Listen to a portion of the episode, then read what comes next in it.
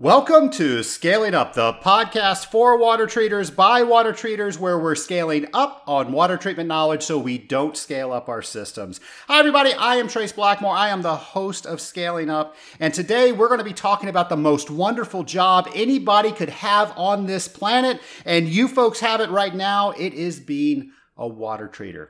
Think about it. Every single day, we have the opportunity to have our own backstage tour to how things are made.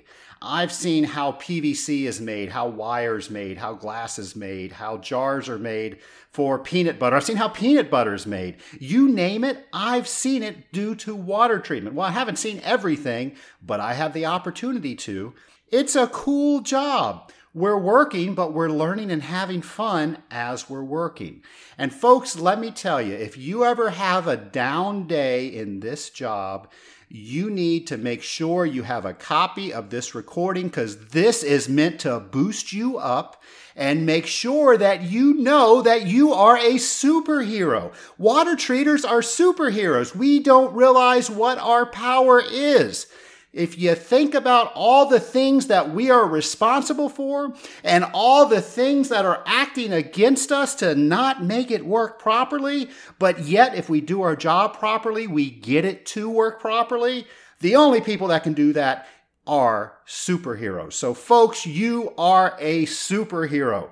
And of course, with great power comes great responsibility. So let's talk about why I say you are a superhero. Think about what it is that we're supposed to do. We protect the customer's equipment. We're supposed to do four things as a water treater. We're supposed to protect it against corrosion. We're supposed to protect it against scaling. We're supposed to protect it against microbial fouling and protect it against just general dirt and debris. If we are doing our job properly, we are taking care of all of those issues and thereby making sure that that equipment is going to last as long as it possibly can.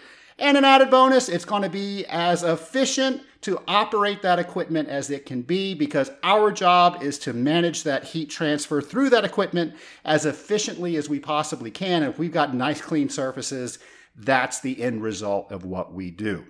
So let's discuss how us superheroes get our strength. And it deals with the four things we just talked about. Let's start off with corrosion. Think about what we're corroding. Let's talk about metal. If you've ever seen how metal is made, there's a bunch of stuff that goes into metal with a bunch of energy to get all that stuff that doesn't want to stay together to get it together. And then when it's all finished, it does not like being held together in that form. It takes a lot of energy for it to hold itself together. It wants to relax, i.e., it wants to corrode. I said we're superheroes. I'm getting to that. Well, now we're going to put that metal into a substance that wants to corrode it. We call water the universal solvent. Water, given anything else and enough time, water will win. So we are putting something that wants to corrode and something that wants to corrode things, and now we're expected to slow that corrosion rate down. If that's not the definition of a superhero, I don't know what is. So think about what we have to do. If we're doing our job properly, we've got a lot of things that are working against us. The second thing is scaling. Now, those of you that have heard me teach at AWT, I call calcium carbonate the water treater's nemesis because our job is a heat transfer efficiency manager. And that means that we've got hot surfaces. And our job is to also make sure that we're using that water to the best of our ability and we're not needlessly wasting it. Meaning we're concentrating that water up as much as we can before there's an actual problem, i.e., scale. But calcium carbonate, which is our primary scale forming material, it doesn't like heat.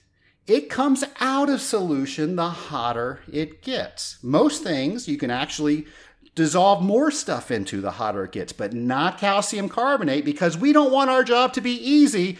We're going to throw a little extra twist in there. And as we're managing that heat transfer efficiency, uh, the water treater's nemesis, calcium carbonate, is going to come out on our heat transfer surfaces. Folks, I called you superheroes for a reason. Everything in the universe is working against us. But if we do our job properly, we're going to make sure that that doesn't come out of solution at that heat transfer surface. Thereby, that system is clean and efficient, and it's not costing any more resources or money to run that system if we do our job properly. So, the next thing is microbial fouling. Microbial fouling, things are growing in our system. Folks, these bugs that are growing in our system, they care about two things. They care about eating and reproducing. And anything else we do to them, they could care less and they have all day long to figure out how they're going to get around those things. If that's not being a superhero, I don't know what is.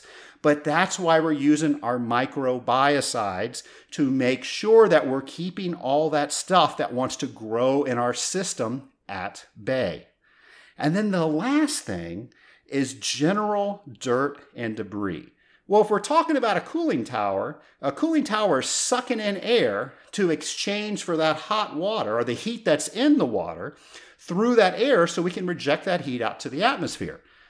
Well, what's coming in with the air? All the other stuff, the dust, the particles, the grass clippings, the leaves, you name it, it's going to get washed out of that air and ta da, it's now in our cooling tower system. We've got to deal with that too. Now, hopefully, you have some sort of filtration on that tower.